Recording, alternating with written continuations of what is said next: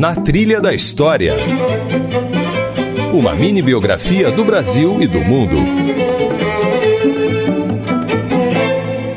Olá, eu sou Isabela Azevedo e está começando mais um Na Trilha da História. Hoje vamos fazer uma comparação entre a trajetória brasileira e a norte-americana. Será que a história consegue explicar por que o Brasil e os Estados Unidos se tornaram os países que são hoje? Nosso convidado é o historiador Antônio Barbosa, doutor em História pela Universidade de Brasília, onde também é professor. O primeiro tema é colonização. Enquanto o Brasil foi colonizado por portugueses e espanhóis, os Estados Unidos foram colonizados pela Inglaterra. Será que isso influencia muito? A questão não é quem nos colonizou. A questão essencial é como a colonização foi feita. E aí nós temos uma diferença monumental entre as duas experiências históricas. No Brasil, a colonização foi principalmente de exploração.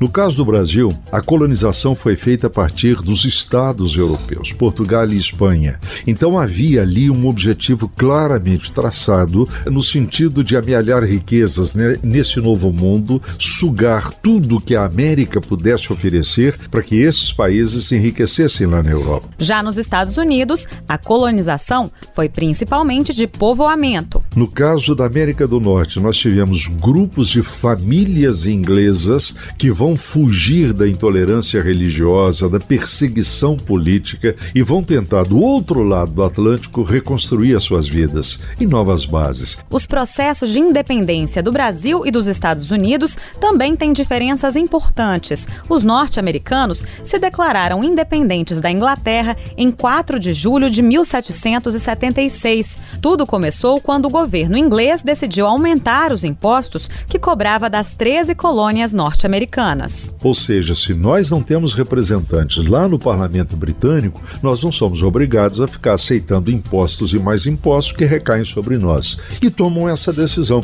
Repara que não estão falando em independência, não. Olha que coisa interessante. A independência só aconteceu porque a Inglaterra reagiu de uma forma muito violenta. Uhum. E aí, para reagir à violência dos ingleses, as 13 colônias inglesas se reuniram e declararam sua independência. Enquanto nos Estados Unidos a independência foi um movimento que mobilizou toda a sociedade, no Brasil ela foi proclamada por Dom Pedro I em 1822 com o apoio das elites do Rio de Janeiro, de Minas Gerais e de São Paulo. Mas isso não quer dizer que não houve embate entre o povo brasileiro e os portugueses. É assim que nasceu o Brasil independente. Se você me perguntar se o povo de alguma forma participou, eu vou te dizer que esporádica e pontualmente. No caso do Pará, por exemplo, os paraenses pegaram em armas contra os portugueses, havia um destacamento português muito forte lá.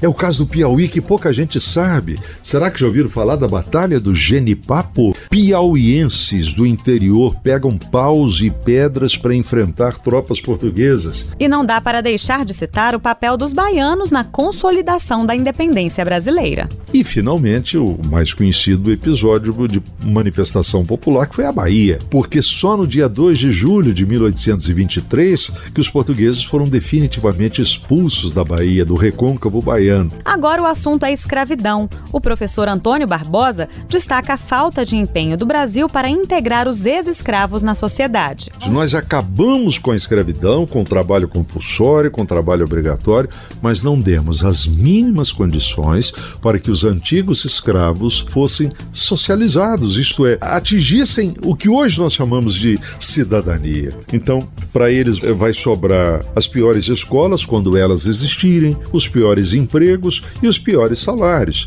Quer dizer, foi um trabalho de abolição de uma escravidão que durou demais. O Brasil foi o último país do Ocidente a acabar com a escravidão, isso é uma loucura, não é? E que, na verdade, foi incompleto o trabalho. Quanto aos Estados Unidos, o historiador lembra que o fim da escravidão por lá foi resultado de uma guerra civil. Ali, na verdade, estavam dois projetos de nação em jogo. O projeto sulista, caracterizado por aqueles elementos que vieram da colônia, latifúndio, monocultura, escravidão, e o centro-norte, o espírito empreendedor, capitalista, é, voltado para a valorização do indivíduo, para a liberdade individual. Não houve consenso, foi necessária a guerra. A guerra civil, a guerra de secessão, de separação do Sul do Norte, mergulhou os Estados Unidos eh, numa mancha de sangue que deitou raízes. Esta foi a versão reduzida do Na Trilha da História. O episódio completo tem 55 minutos e traz, além da entrevista na íntegra com o historiador Antônio Barbosa, uma trilha sonora escolhida especialmente para o tema da semana. Para ouvir, acesse radios.ebc.com.br barra Na Trilha da História. Se você tiver alguma sugestão de assunto para o programa, envie um e-mail para culturaearte.ebc.com.br. Até semana que vem, pessoal! Na Trilha da História. Roteiro e apresentação Isabela Azevedo. Esta é uma produção da EBC, Empresa Brasil de Comunicação. Na Trilha da História. Uma mini biografia do Brasil e do mundo.